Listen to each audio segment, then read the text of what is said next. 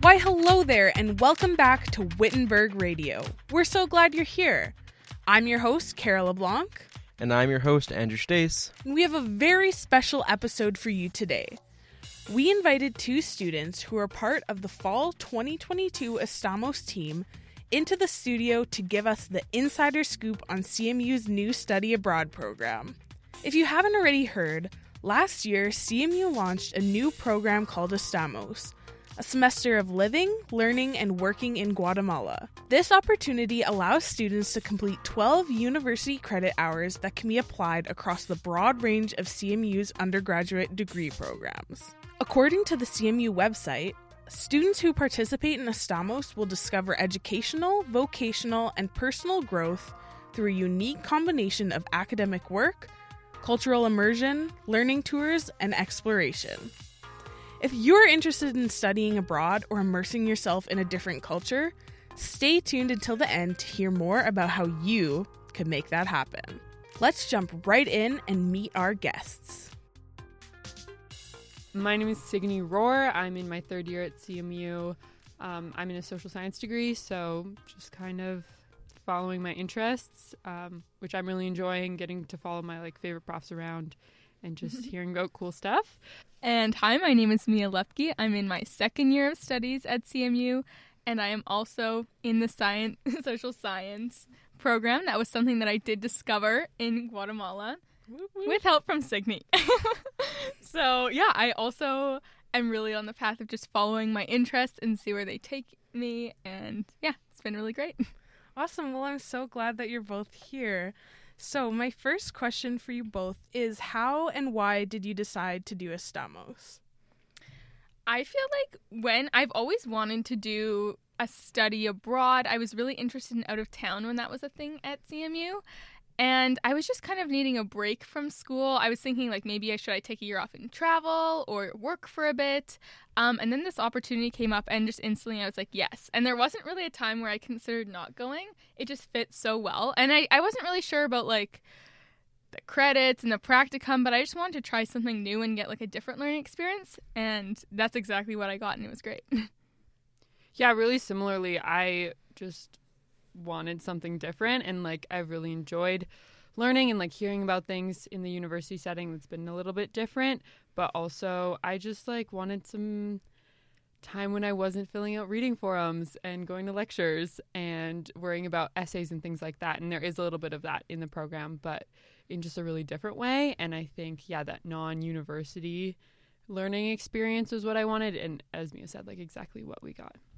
That's so refreshing when something fits so well like yeah. that. I feel like that's awesome to hear that that was both of your experience. Mm-hmm. So, one feature of the program is the opportunity to take part in an intensive practicum in Guatemala. I'd love to hear about both of your placements and what you learned during your time there. Yeah, so my intensive practicum was around the big lake in Guatemala Lake Atitlan, mm-hmm. and um, we were living around a bigger city, Santiago, and in a, like a smaller town really close by.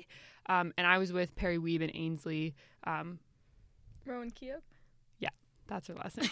um, and we were working with an organization um, called Utkaslimal, which is um, good living in the indigenous language of the area, and that Pre COVID was an organization working to educate visitors to the area about Indigenous living and Indigenous ways of life.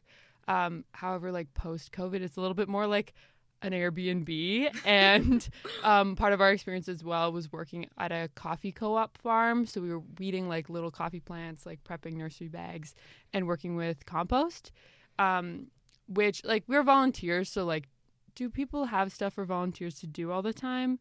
Not necessarily but so much of that experience is building relationships and uh, yeah creating a life of your own in a different place which was something we really got to do in that small town because we were able to take our own transportation and like go for coffee after work and yeah build relationships with the families we were living with as well as like the people we'd like see in town. And that was really special. Yes, I was also in the same area in Santiago, just outside, and I was with a different organization called Anadesa, and this had two separate kind of programs to it. One was a women's program that helped women become entrepreneurs and learn different skills um, to create their own businesses. And the second part was a kids reinforcement education program, and that was the one that I was helping with. Um, so it was kind of like an after school. Kids brought their homework, and you helped them, and then we did some supplementary learning after the school system works a little differently there and i didn't fully grasp exactly but i i think that school ends in november. So i was actually there over their summer break. So we were doing like additional supplementary reinforcement. So my job like every day was planning an english lesson and then i would teach this english lesson to them in spanish. Um and that was really cool. It was really cool connecting with different students and there was two different locations that I kind of shuffled between. So then when I would like remember a student from last week it was really cool and they would remember me. Um, but also lots of challenges just with the language because everyone in the area we were in spoke different indigenous languages. There's I believe 26 different indigenous languages in Guatemala. I think it's 22. Oh, 22. Yeah, okay. Thanks, Signe. Yeah. Um so sec- Spanish was actually everyone's second language, and my Spanish wasn't great. I was still learning, so that was a challenge in itself. But it was cool seeing like the different ways we connect. One way is like the kids were like drawing, so we would normally draw together for like an hour at the end, or they would get me to draw them a picture, or we would like play memories sometimes. So just like cool seeing the different connections. And I feel like I was there with um, Kayla Chartrand. Mm-hmm. and the way like we bonded with the whole staff there was really cool and like leaving at the end we just like yeah, it was just like really cool how close we got with all the staff there as well. Mm-hmm. Yeah, those both sound really awesome. Like such a hands-on and mm-hmm. unique like way to learn more about like they both sound like it would fit into your field of social science. Yeah. Mm-hmm. Like you'd be able to take those skills and bring them back here for your work in the future. Yeah, it's totally. Really awesome. I think the six of us who went each were in different degrees. Yeah. So Kayla's in psychology, Malcolm's in biology, uh, Perry and Ainsley are both in IDS, and then we are now both in social science. Yes. But I think all of us found helpful things in our practicums, and like the experience in total is a practicum. All three months of living there is applied skills and learning things, and like going back home to your host family and immediately learning this, like using the Spanish you learned that morning. So yeah, but I think there's something to be found for everyone. Yeah, definitely. And yeah, like just using, depending on where you are in your degree, taking what you have learned already and how these experiences fit into that. And then I've really valued like having more of my degree left and taking this experience into mm-hmm. my future studies. Yeah. And it's interesting because you were in social science and Perry and Ainsley were in IDS, and you both you were in the same practicum, but mm, you like mm-hmm. can take different things from it, and yeah. different pieces stand out more. Totally. And yeah, you you really kind of like shape your own experience with the mm-hmm. practicum and take from it whatever you're kind of looking yeah. to get out, which is totally. neat. Yeah, I really like how you said that all three months are like a practicum. Like you're mm-hmm. learning so many things. Like things are constantly mm-hmm. coming at you, and you have to deal with it, or you kind of process it differently. That's awesome. So I know you both said like you were interacting with locals and speaking like different languages. I know for me when I went to Guatemala, I didn't know any Spanish, so it was kind of like a shock having to go from like a country where everyone speaks the same yeah. language mm-hmm. as you to a country where like no one speaks the same language as you and they yeah. don't speak like you don't you're not on any level mm-hmm. of the mm-hmm. same there. Yeah. What was that experience like for you? Like was it easy to kind of catch on or how did you find the process of learning Spanish while you were in the country? I went in and I had previously done three days of Duolingo, so it wasn't much. Classic. We got there, I think our first day of classes, we had this diagnostic exam, mm-hmm. and I was completely like, I didn't know anything, and I was like, oh boy, this is gonna be tricky. Um, but I was pleasantly surprised uh how like quickly well, not necessarily quickly, but like it was a really cool language learning process, especially because it was like two students and one teacher, so it was very mm-hmm. conversation based and we did it for 3 hours every day and it just i was very motivated to learn it and practice it because that's the only way i could communicate with my family. And i previously knew french so there was a lot of links there. So often my spanish teacher only spoke spanish and no english. So she would be saying something in spanish trying to explain it when i didn't know spanish yet. And i'd be like i think it's like the same word in french. So then that really helped me like pick it up. Yeah totally. I also found um, previous language learning really helpful. I knew German previously, and I didn't think there would be much like Yeah. similarities there. But even um, knowing a language or having the experience of like trying to learn one before was really helpful. Um, in my Spanish class, it was me and Perry, and she had learned French previously, um, and she's like fluent in French, so a little different. I don't know German very well, um, but that was really helpful because some of like the lessons like felt a little bit familiar. Um, even though like Spanish was totally different. Mhm. Um, my host family in the city also spoke quite a bit of English, so I didn't have that like same like deep dive. But something that I found helpful along with that, because sometimes they would feel like speaking English to me, sometimes they just spoke Spanish. You never know.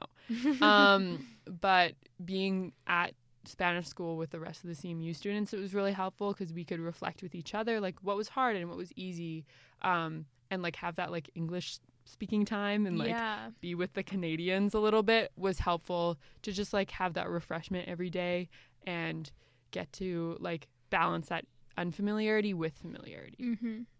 And that's really helpful to know too that you kind of went in and you were ba- like set into a group with people kind of similar to you Mhm.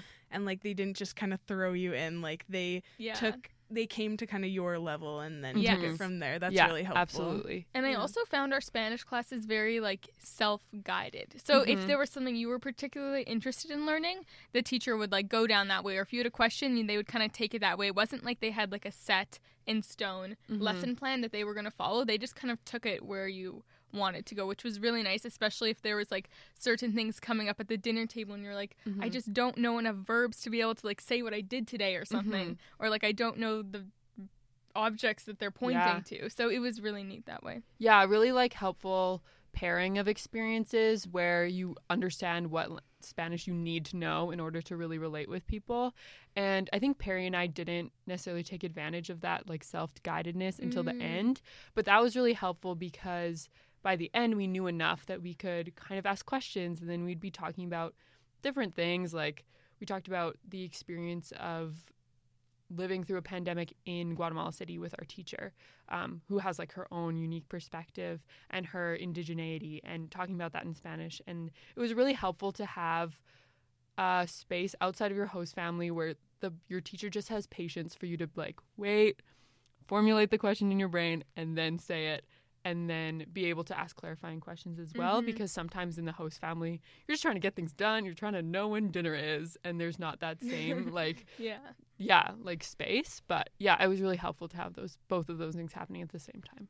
Yeah, and also I feel like the we all I feel like developed really close bonds with our Spanish teacher and they weren't only teaching us Spanish, but I feel like they like gave us a lot of like cultural context. We'd be Mhm. like, This happened last night at supper and I don't know why and then they'd be like, Oh, this is why it happened. So just like another person you could talk to when you didn't Yeah. really know what was going on. Totally. Yeah.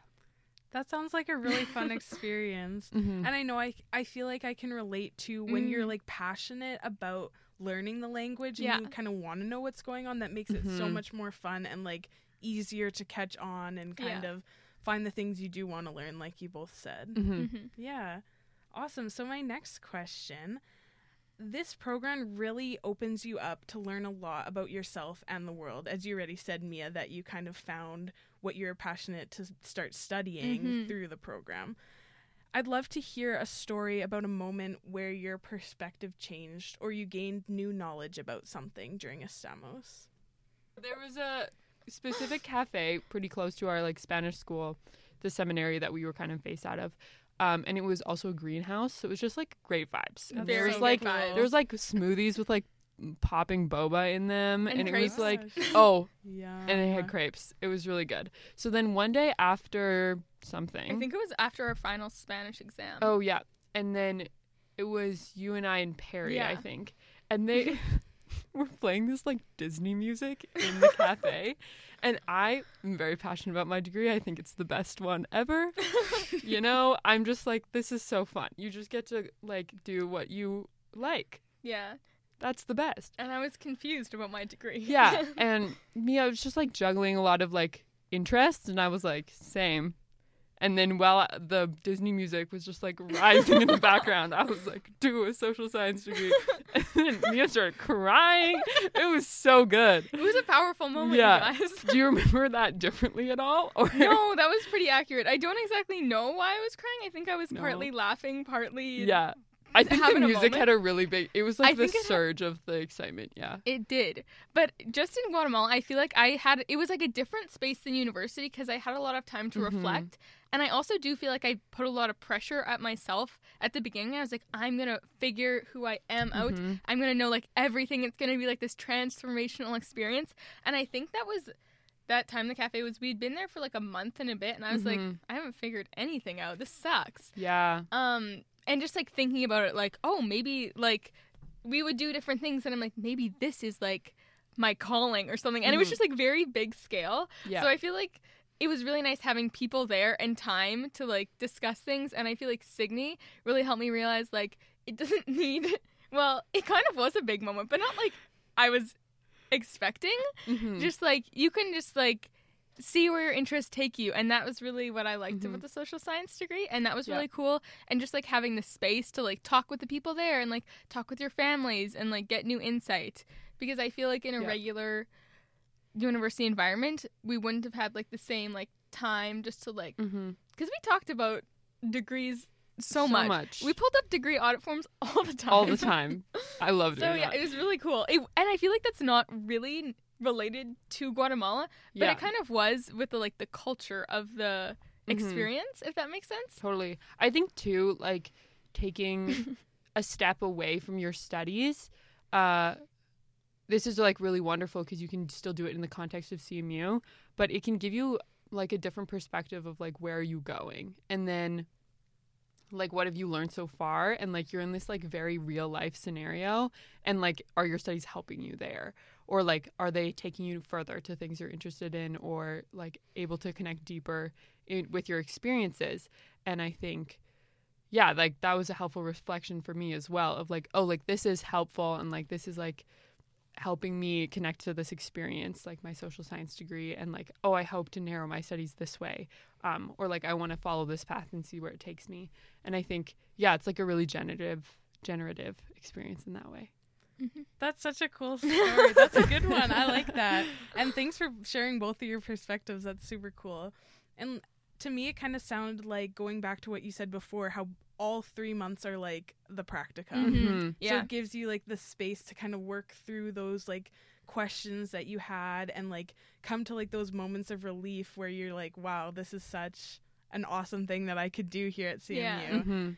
And yeah, I'm I'm so glad that you both kind of had that space to kind of feel those things together. Mhm. yeah. I think it's a really I've had the opportunity to live abroad a few times and I think doing it even not necessarily in community based ways but just with people that are like a little bit more familiar to you than like the country that you're in Mhm. um is really special because you kind of share thoughts that you wouldn't because they're the only people there.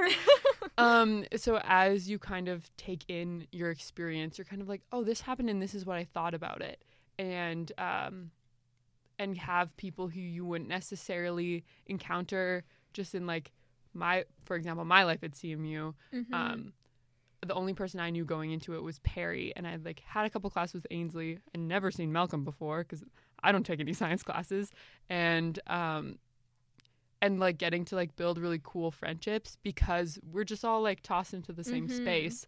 Uh, really creates like a different quality of friendships that you just make out of like natural occurrences. yeah Um, and it was really helpful to like hear back from those people as they encountered their experience differently than I, and I think that was a really cool. Mm-hmm. Yeah. It seemed like at the beginning, just like a super random group of people. Mhm. Like I remember once we were in the airport and we're like, okay, so when people see us as a group, like, what do you think? Like, do they think we're like a math team? Do they think we're like going to play like basketball? Like, I don't know. I was just like, how, how do people? How would they perceive us being related? Because it just Mhm. felt like random. Like none of us Yeah. really crossed paths at CMU at all. We weren't in very similar streams. Mm-hmm. But it was really cool that way because, like, I feel like each person kind of provided something different to the group, and it was really Mhm. special in that way. And we all connected like a lot quicker and easier than we thought just because of that shared experience. Yeah, totally. And like part of I think the Guatemalan culture helped us because the first day we were there, we were going to climb Pacaya, which is a volcano close to Guatemala City, and we were in the bus for hmm. how many hours? I think it was like three. It was only. It, it was wasn't supposed, to be like take what, long. like forty-five minutes. yeah, but traffic. you- Yeah, as you probably know. classic. So we like sat in the bus, literally had known each other for four days. yeah. At this point, I had brought like a card game that like has questions, so we like went through those, and we're like, and it was like the first impressions kind. So we're like, is this person a coffee or a tea person? And it was just like a fun way to connect and like make use of that time. Um, and I think that really set the tone Yeah. for the whole like as we're saying like the practicum experience of three months long is like when we had those in between times they became times to connect with each other and the people we were around um, and in guatemala there's just lots of those times There is. so yeah There there's is a just lot is of a lot of those times Guatemala time. Guatemala you just go time. with the flow, which was a Yeah. very nice change of pace. I'm a Yeah. chronically late person, so it fit well. yeah mia was early I was early to everything. that's so funny but yeah, yeah people like prepped us for that. Like, oh, everything kind of just happens in its own time. And we were like, yeah, whatever. I'm sure it'll be like somewhat the same. And then we go to church on the first Sunday we were there. Mhm. And we like arrived a bit late to church. And I was like, oh no, we got to get in there. But then the pastor wasn't there yet. Yeah. And then church started like 45 minutes late when like everyone was there. Mhm. And then went like an extra like 30 minutes. Yeah. So it was very fluid. yeah And it was very chill. Yeah, totally yeah that was really interesting too like experiencing that as like the north americans because we were um with some american students as well um so the north americans like needed to be on time and then everyone else was just kind of Yeah. wherever they needed to be um but that was really cool too in terms of like valuing your time and like taking Mhm. the time you need and how important like relating to people is yeah. in the Guatemalan culture is really cool to see and it's really interesting like where people's priorities are and how Yeah. gracious they are with each other because I think it takes longer than I would expect um, in my like Mhm. Canadian perspective. But yeah, it's a really big on like if you're like running late for something, but then someone stops you to talk. I feel like I here, like in Canada, would Mm, have a mhm. tendency to be like, "Sorry, I'm really in a rush. I gotta run," and like not make time to have conversations with Mhm. them. But there, it was big on like if you want to like sit and have tea longer with your host family, and then Mhm. like maybe you miss the bus and get to school like later. That's totally chill, and it's like really important to make space for those conversations, which is like a very nice change in perspective and Mhm. like I feel like I should continue like Mhm. doing that here is just not as acceptable. I feel yeah, like. because everyone else is in a rush too. Yeah. So yeah, I think that's really interesting. I I definitely resonate with that. I really liked all those anecdotes. I feel like they kind of speak to how like a study abroad p- program isn't just like an academic learning Mhm. experience. No. It's like Yeah. such a like emotional, like also Mhm. cultural worldview kind Yeah. of life view Mhm. sort of experience where you can kind of learn so much more than you can in a classroom, but then Yes. also take those skills and then translate them back if you do want to go back to school. Yeah. which Yeah. awesome. Yeah. Totally. I really like like the your use of the word emotional. I think every time I've been away for an extended period of time, it's absolutely been that. And something I found really important in my experience in Guatemala was I was coming from like a really busy season, just like a lot on my plate, a lot on my mind, um, and just like very quick turnaround and like brought it all to Guatemala. And it was really important for me to be aware of the way I was narrating my experience to people back home because there was times where like I was having a hard time and everything was unfamiliar and I was eating beans much more often than I was used to. and um, how to frame that in a way that I'm speaking positively for my own sake as well as those like who could be concerned about me or who want to know how I'm doing.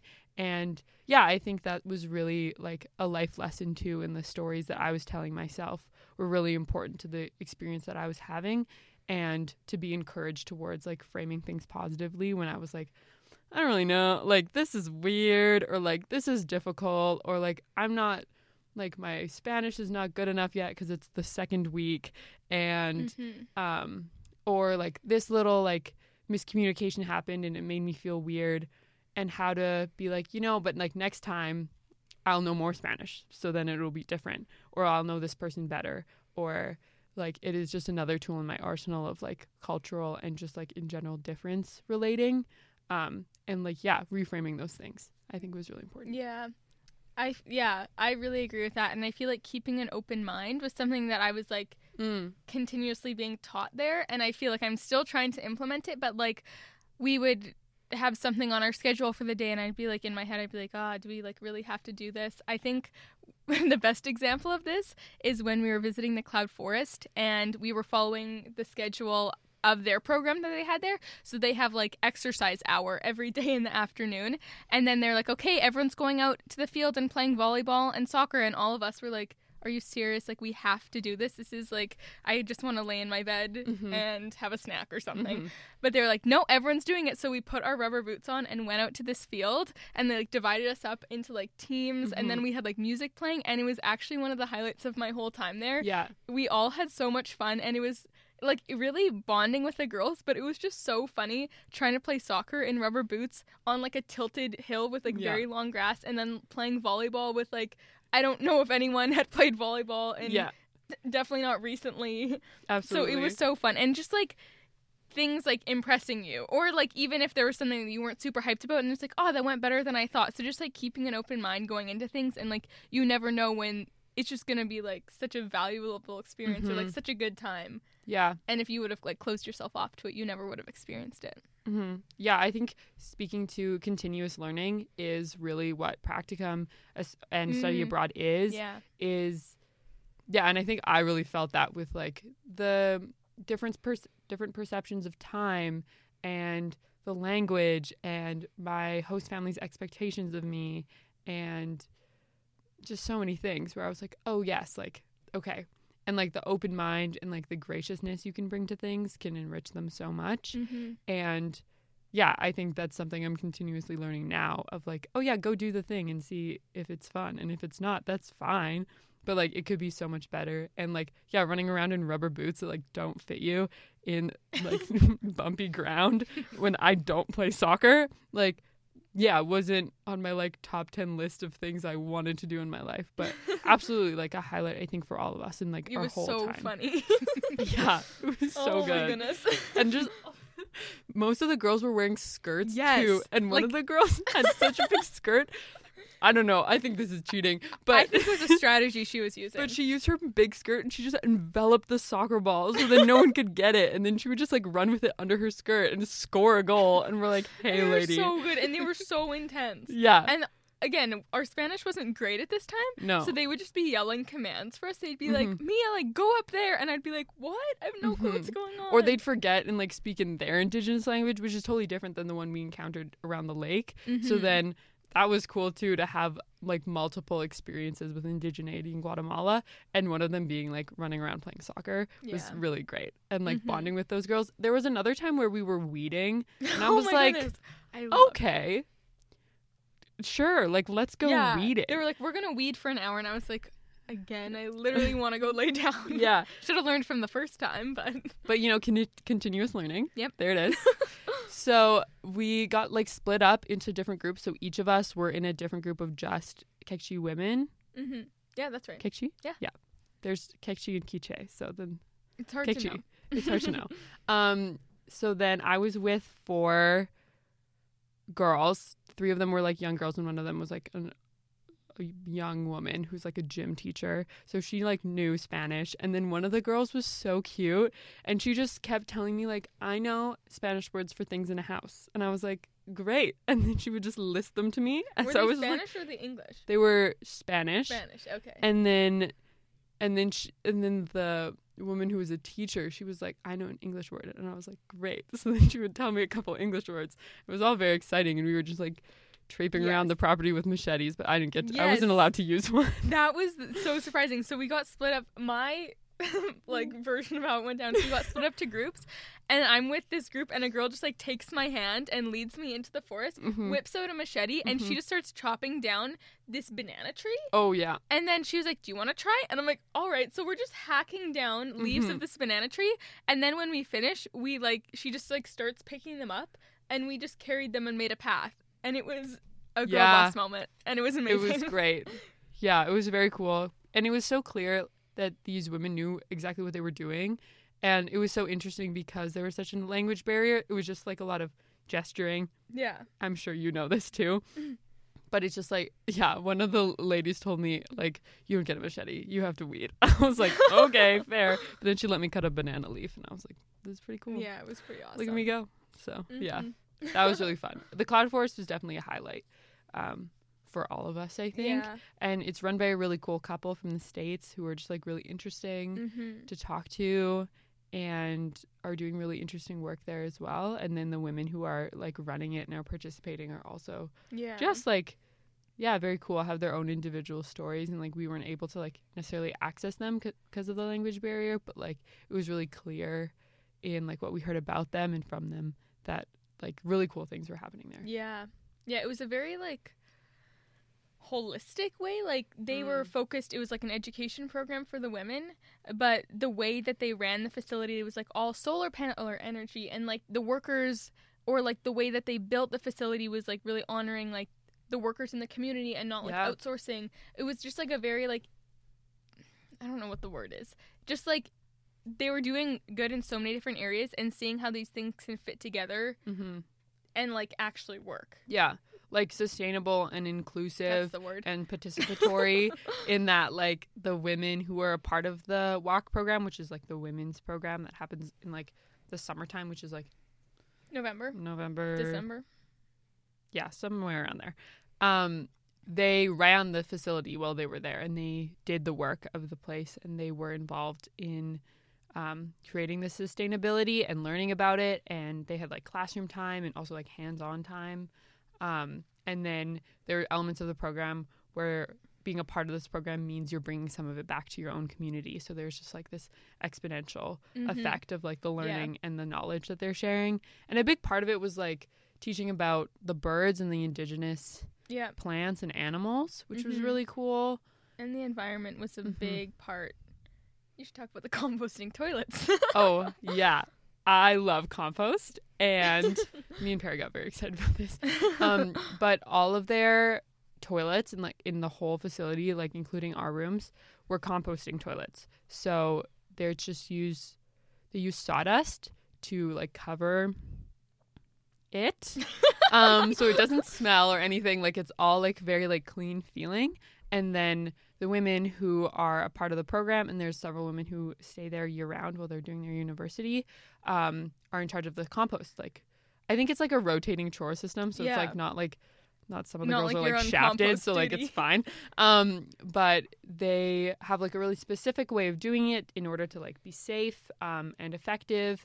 And they layer um, the compost from the toilets with green matter from the area. So like as they weed, like that's an important part of their compost system. And then they turn it several times, and then over the course of several months, then it becomes like usable compost, which they use in their reforesting program. So it's all just like really connected and like very cool. And it was also like really inspiring to be in an organization that clearly like worked really well. And that was Yeah. really cool. I feel like especially like post COVID, like a lot of organizations are just like having a hard time, incredibly understandably. And so it was very cool to see like how effective the things that they were doing Mhm. were and how like invested the women who are a part of it were as well. Yeah. I agree. All those things. Those sound like such fantastic moments. Thank you so much Yeah. for both sharing those.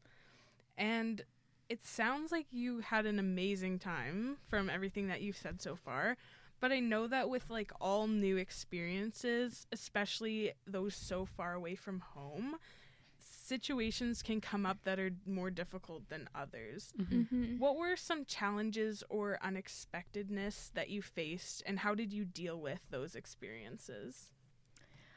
What came to mind when I was just like reflecting on challenges I had is just like being the outsider, especially when it came to language. Like, especially when I didn't know Spanish really at all the first few weeks, just like sitting at the table with my host family and they're all having a conversation and they're laughing and I'm like, I have no clue what you're laughing about. Are you laughing about me? Are you laughing about something else? And just feeling like so excluded.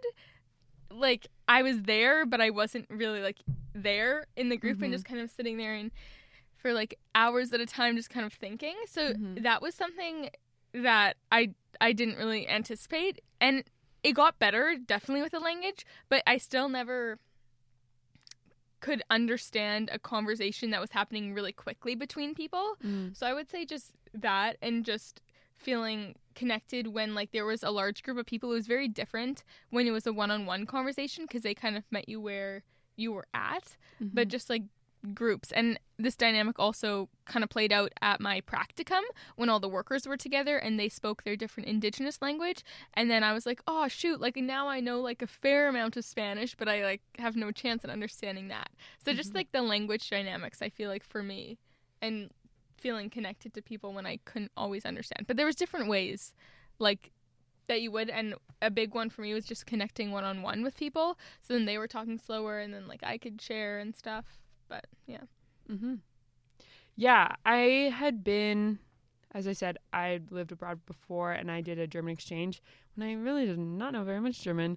So that like part of like navigating language was a little bit more familiar to me. Um, however, I've had quite a few host family experiences um, in like several different contexts. And I've always found them really difficult to know what's expected of me and how to build relationships in that way and what other people are hoping and it feels like really big every time.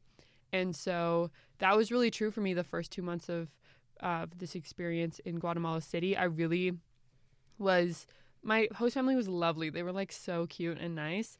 Um, but the my siblings were quite a lot older, and that's like very normal in Guatemala that older siblings would or older children would live with their parents. So my siblings were 30 and 32. So there was like not a lot of like life happening in the house. So it felt hard to access. And I think I was like, as you had mentioned before, putting a lot of pressure on myself to like connect and do it correctly, which is not a real thing.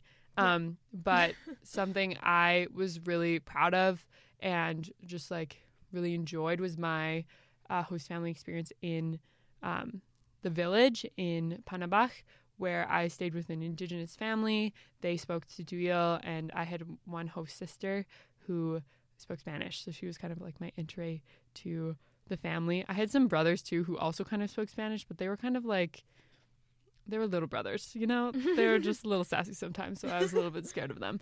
Um, but I also ended up sharing a room in the village, which I wasn't anticipating, so it was just a little bit like, oh, okay, like I don't really have my own space.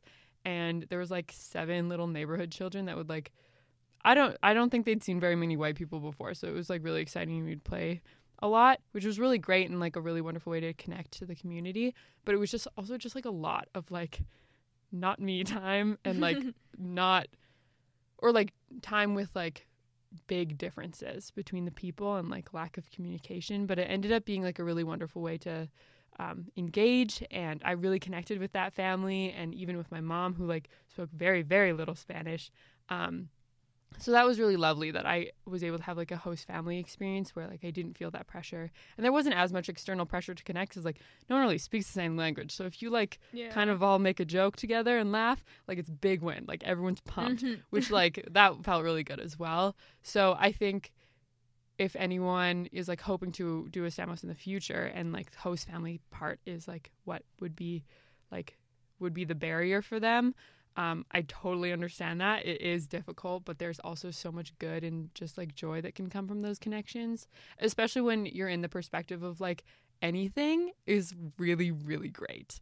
Um, yeah, so that was something I think that Guatemala was helpful for me in overcoming and just like taking up space in the home that I was living in and building relationships also on my own terms as well as, um, yeah, just including everybody else in their expectations too. Yeah, and I feel like we talked about this a bit, Mhm. Signe, but a lot of the things in Gual- Guatemala that were really hard and like in the moment didn't feel great. Mm-hmm. On the flip side, it was like I'm really happy I did that, even Yeah. though it was really challenging. Like the host families were definitely one of them, and just like Mhm. investing in that, because then after it's like you have like that strong connection and it just really adds to the experience even though it was really hard and i think back to like sometimes where i was like sitting through like a two hour church service in like an indigenous language or in spanish when Mhm. they didn't know it and i was like was not having the best time of my life but i'm really happy that i did it and i like was there and present just because you gain so much Yeah, yeah totally. with the heart And just like patience with those things where you're like, what is going on? Like, I don't really know Yeah. what we're doing here. Um, but recognizing I feel like that's too like kind of a Western idea of like gotta get the most out of everything all the time, and just like letting yourself be like, you know, if I understand two words of this sermon, I'm excited, Yeah. or like if I, yeah, if I last through, and even just like sitting through those things and being patient with those experiences, you really notice your own growth as Mhm. well. Like church the first day it was like two days into guatemala and we went to church and it happened so late and it was so long and we were all like didn't know what was going on the whole time um and we had to stand up and sing the doxology so there was just like a lot going on um and then my last church service when i was living in Panabaj um i got to wear like the cultural dress um and go to church I had worn it for like some more like bigger events and I was like, oh, lovely. And then they're like, do you want to wear it for church? I was like, sure. So I went to church in my huipil and I like sat beside this random guy and he, after the church service, started talking to me in Spanish. And I was like, oh, like, where are you from? What are you doing here? Why are you a white person in huipil? This is very weird. And I was like, so true. But like, how different that church experience was um, just because I had like sat through those experiences already and I had the answers and I had the Spanish and um, yeah, really like seeing the growth and how much how different I experienced those things from the beginning to end. Like those like things that like feel long and hard can be really good benchmarks of your experience. yeah. Thank you so much for both sharing those more difficult experiences. I feel like I can really relate to from my time in Guatemala and out of town where I was really nervous to be in a host Mhm. family, especially Yeah. like in a language that I didn't really know like at Mhm. all. Mhm. And yeah, of course it was awkward and like I did feel like an outsider for a long time, maybe even the whole time, but Mhm. like like you said it was so worth it and it made the experience so much better. And like I'm glad that I did it and I'm glad that it happened. And like Mhm. just those kind of awkward long situations where you don't really know yeah, like there's always something that you can kind of learn from it or Mhm. like you said like learning just even like to slow down or Mhm. just to like appreciate the moment i feel like Mhm. even though there are hard times like that's kind of part of the program like that's Mhm. Yeah. of what you're signing up for and it's a good thing Yeah, Yeah. absolutely. That's something else we were talking about earlier is how that experience of feeling like an outsider is pretty pretty much a part of most study abroad experiences or like being abroad experiences, especially when you're there for an extended period of time and how valuable that in itself is and really truly knowing what it feels like to be different from the people around you and not having access to the things they're talking about or the activities they're doing or their lives even.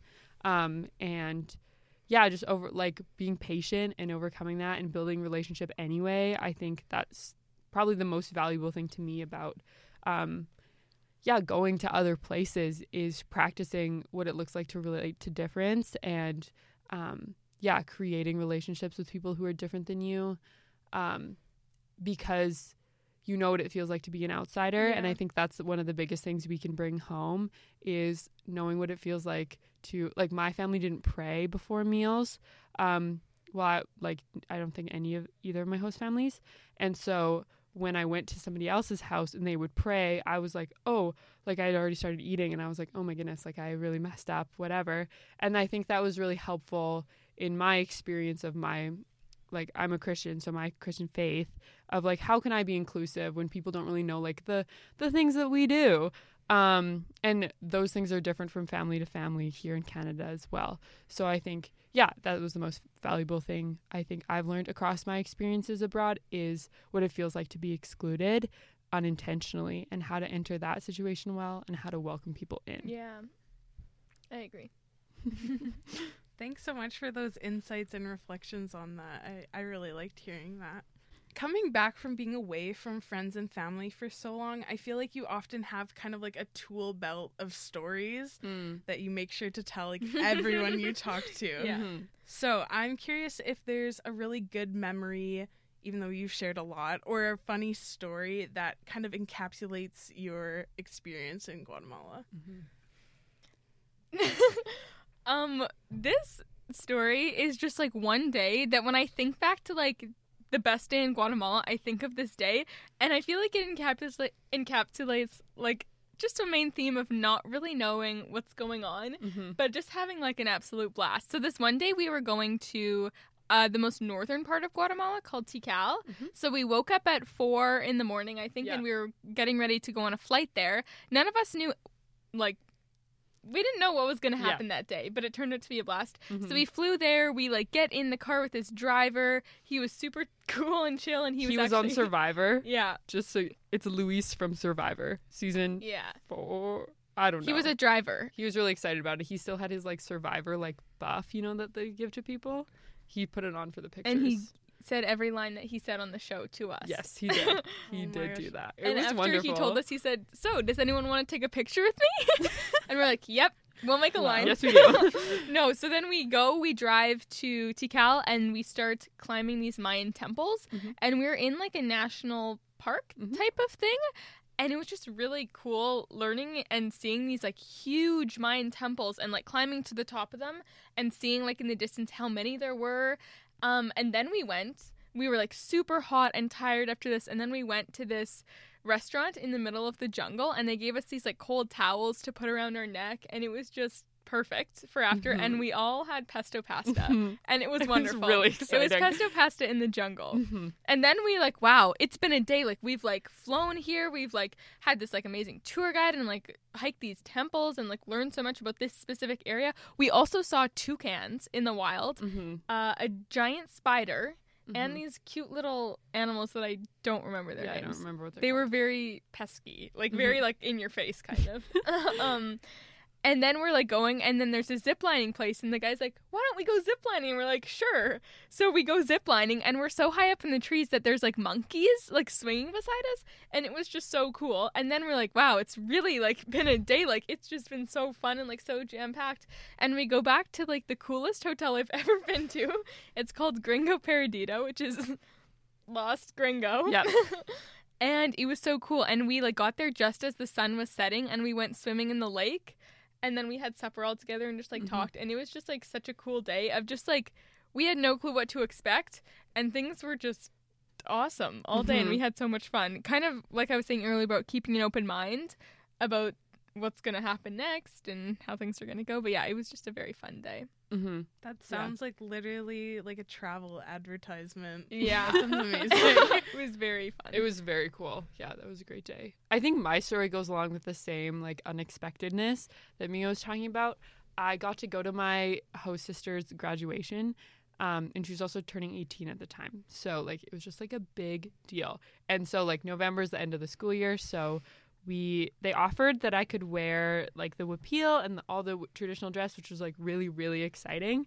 So like I like had to it was just I needed a lot of help. There's like a lot of like wrapping and tying and I just didn't know what to do. Um but then like I was told what time to come home from work and I got home and I just like sat there for a while. They gave me some lunch. I think it was instant noodles. No, Yes. I I got the dressed in my noodles. huipil and then I ate the instant noodles and I was like, this is Guatemala. And I had a great time.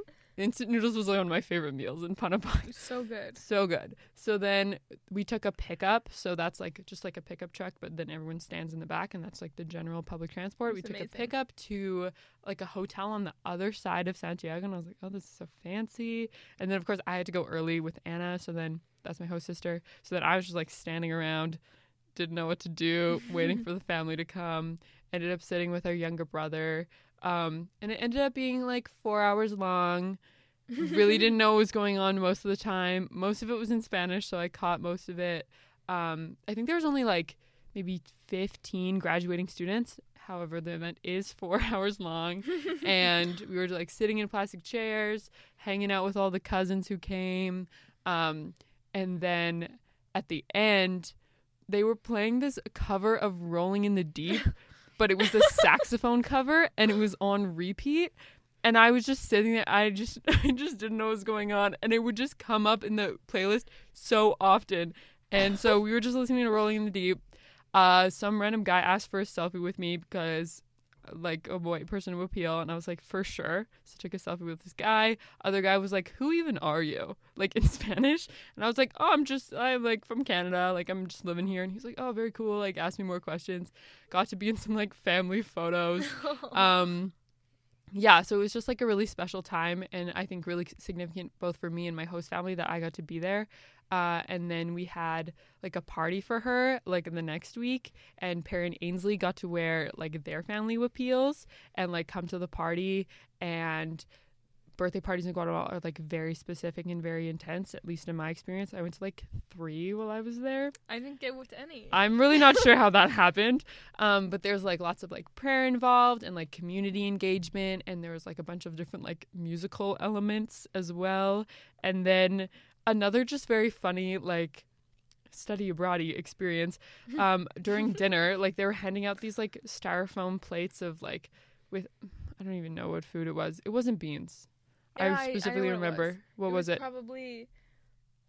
Oh, it wasn't stuff. patin. Do you know what patin Yeah. is? It wasn't Uh, that it though. was- I thought it was gonna be it was patin. probably Patin is just meat in a banana leaf. But the other one. Starts Oh. with a C. Hmm? I don't know. Are you talking about tamales? Tamales. It wasn't tamales. That's not. I'm not a huge fan of tamales, I have to say. I'm so sorry. But really spent all the month of November dodging tamales and I was very unsuccessful. So, yeah. But it, I think it was just like, I don't know, it was a plate of food. They're handing them out. And then my host sister, like, comes and gets me, Perry and Ainsley, and, like, takes us to me and Anna's room. And there's, like, a table set up there for, like, the three of us to sit.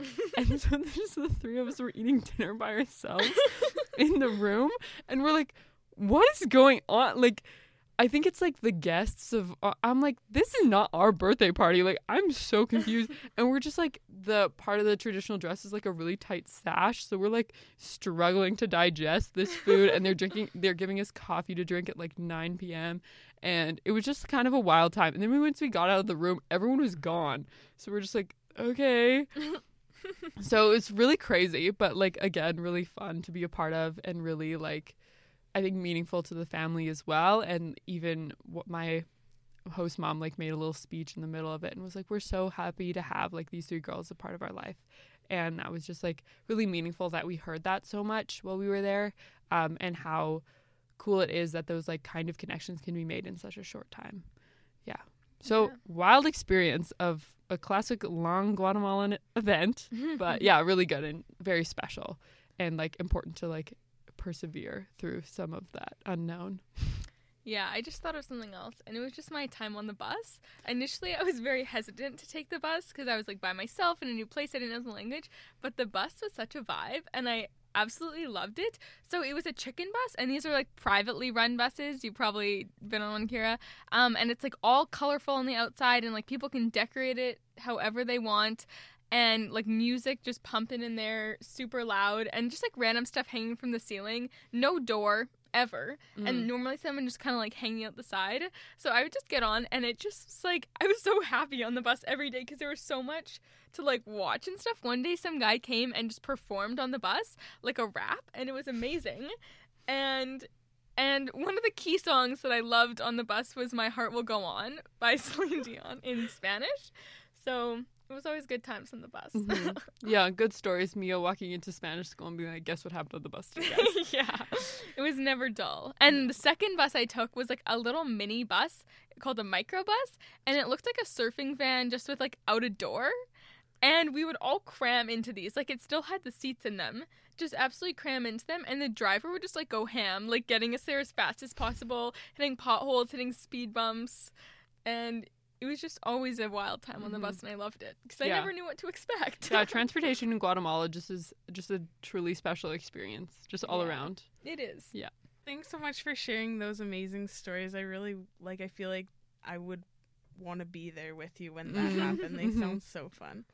Next, I have a surprise for you. Oh! We are transporting to Guatemala right now. Yes! Wild. So fun. What is one thing you wish you could eat? Oh! One place you wish you could visit? And one activity you wish we could do? Yes, Oh my gosh, yes, exciting. I'm so excited. Let me go first so you don't take mine. Okay. Because I know you will.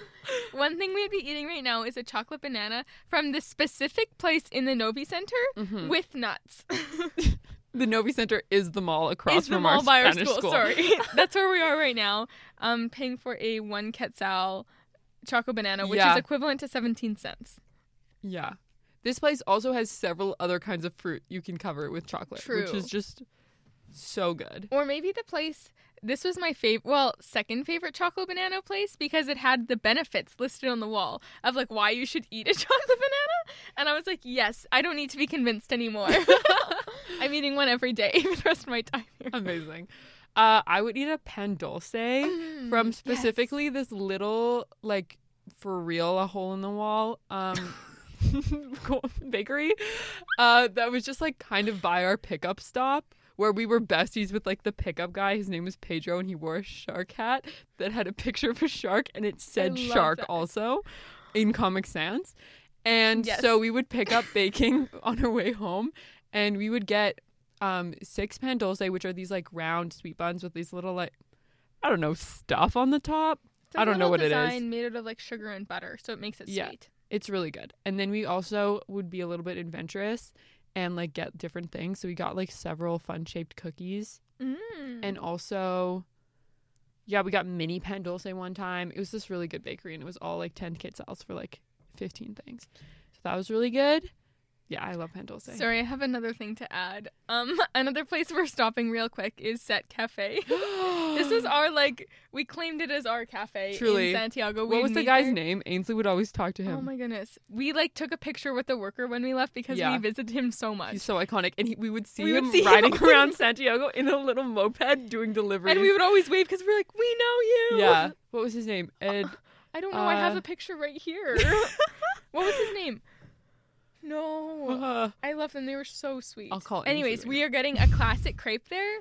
Um, crepe, banana, Mhm. extra Nutella, and Mhm. strawberries and whipped cream. Yeah. Solid. good crepes there. Amazing. So after we feast, where are we visiting? Oh, ho, ho, ho. Okay, where are we visiting and what are we doing? Are those Yeah, two w- separate they or can be the same. okay? Or we could do two little adventures. Like we have time. Oh. We have time. Okay. I would love to be back at the lake in Santiago taking a little boat taxi. What are they called? Lanchas. Lanchas to like Those are janky and they're so fun. They're so fun. We took a ride at night once and it gets a little choppy at night, so the boat was literally like And it was also raining at the same time. It was really good. I have several of my favorite pictures from the trip from that Lancha ride. it was amazing. So yeah, we're taking a lancha. We're going to one of like the different villages around the lake. I would say Are we going to Panajachel for an activity? we we could go to Panajachel for an activity or San Pedro. Those are like my two favorite. And San Marcos. I like the those three. Um the activity we did there was paragliding and that was like really really amazing. But we're going to try something new today. Okay. Maybe zip lining across those oh, canyons. Oh, yeah, yeah. Yeah, we Yeah, didn't do that very while we were there, but we were going to. So I think I would go back to the cloud forest. I loved it there. It was like such a cool Like I Mm. just love sustainable systems, and the food was so good, and the bread was so good, and Oh, the jam the was jam, so good. homemade sourdough Oh buns and jam. Okay, maybe it's that. Oh, no, that's, your another thing we have to eat is the plum jam. Oh my goodness, So too good. Um, and then I have something else I want to eat. My host mom's fried chicken and broccoli. Oh, Best you thing love ever. that. True. Sorry, that was a side note. No, Continue. that's good. I Speak have your to truth. add the broccoli in Guatemala is So so, good. good. Oh, I love that. I didn't really have a lot of broccoli. I didn't either. But then she knew I loved this meal, and she would be like, "I made you your favorite lunch," and I was like, "I'm gonna cry." It's so nice. Oh my gosh, so cute. Where would I go? Yeah, probably the cloud forest. Like, just loved it there, and it's just like such cool buildings and like interesting things going on. And they have like sheep, and you can go for a walk to look for snakes and go to the bat cave. So Yeah. just like cool stuff. Very cool stuff. Activity. Ooh, I I know. don't know. I feel like one other person, well, Malcolm, and I, um, hiked the Acatenango volcano and stayed the night at the top, and that was such a cool experience. It was very hard. It was very cold up there, but I would totally love to do that again, and especially because when we were there, it wasn't clear at the summit, so I'd love to do that again and see it clear. Yeah, totally. Very cool. I don't know. I think even just like going for crepes at the end of the day Oh. was just like the best thing ever.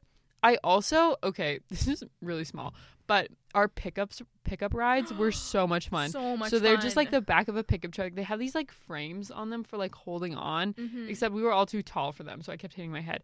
But then like you, it's like one or two. It's like two or three quetzals, and then you like have to like smack the roof of the truck in order to get off. And it was just always just like such a lovely time. And on our way to one of the places we worked, me, Perry, and Ainsley, we would take the pickup all the way to the end of the line and then walk about a kilometer to um Utskasni Mall, like the Home building base. they had. Yeah, home base. Um, and that was just always so fun. And we also had a dog there named Chi Chi, and it was just so cute. Chi Chi would come and meet us in the morning and then follow us at the end of the day. Um, just a little secret I would often give Chi Chi my lunch because there was some confusion about who was giving me lunch. And Juan, our supervisor, would bring me hot lunch every day. And I was like, you know, I'll eat hot lunch instead of cold beans. I'll do it. So yeah, but that was really fun too. Even just like the daily life and like the pickup rides and then like going for coffee and yeah. crepes at the end of the day. Like those I think are some of my favorite times. I loved the trucks, like Mhm. the wind blowing in your hair, and you're just living. Did you ever take a truck in the rain though, with the tarp over? oh, it? the tarp is scary. It is because you don't know where you're going, and you're like crouched under, and that Yeah. was the time. I also loved tuk tuks. They were amazing. It was Oh, like yeah. you probably one on one also, but it's like a motorcycle converted into a car type of thing. So like Yeah. the driver's steering with a motorcycle, but there's like three places to sit in the back.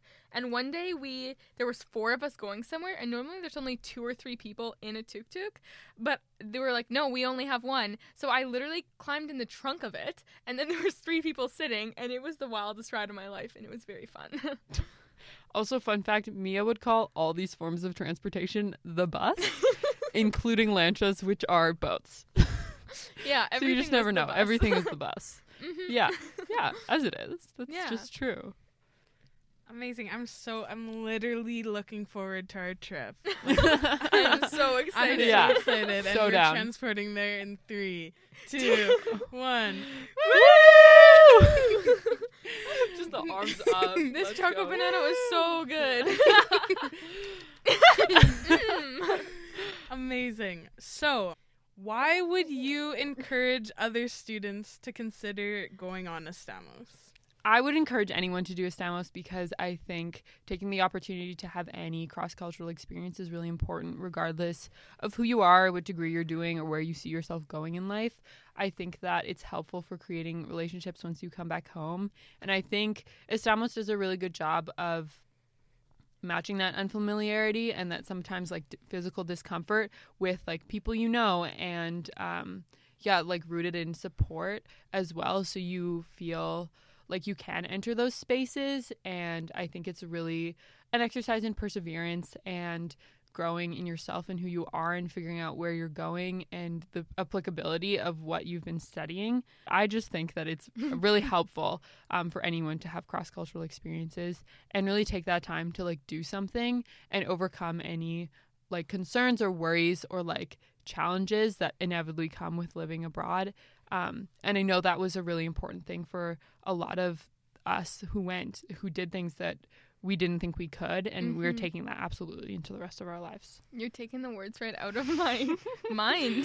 Um, that's what I was kind of thinking. Like, I know everyone going in was like a bit unsure what to expect, but I feel like we all really impressed ourselves with what Mhm. we are capable of, and it just is a really cool way of broadening your horizon, like a knowledge about yourself and like Mhm. cultural knowledge and world knowledge.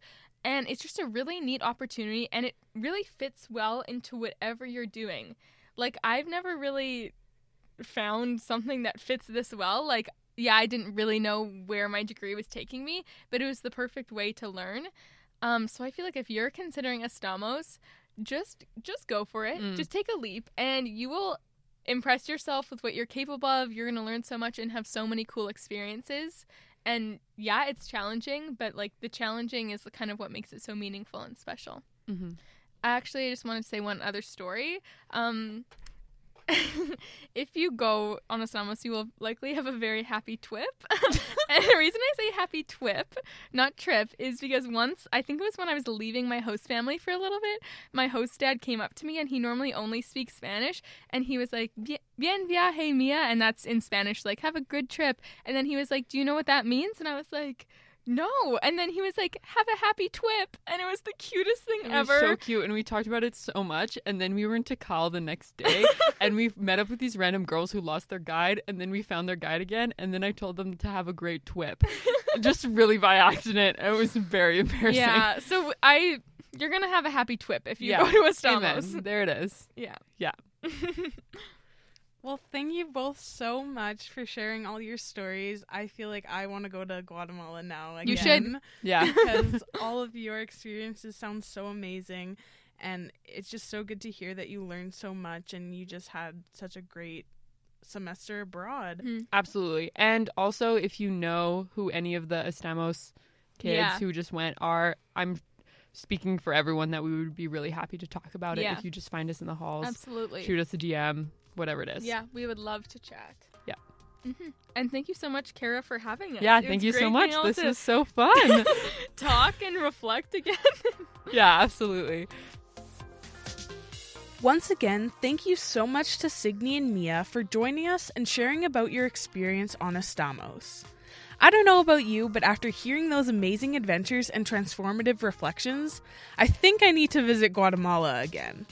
If you're thinking something similar, you are in luck. Estamos is looking for students to join their fall 2023 team. Applications are due by February 28th. If you want to apply but can't get your application in by that deadline, or have any further questions about the program, please reach out to Estamos director Tim Cruikshank. If you'd like to read up on more information about Estamos, visit the CMU website and find Study Abroad under the Academics tab. That brings us to the end of today's show. Thank you all for tuning into this special episode. We're so glad you're here. Once again, I'm Kara, And I'm Andrew. and, And we, are Wittenberg, Wittenberg Radio. Radio.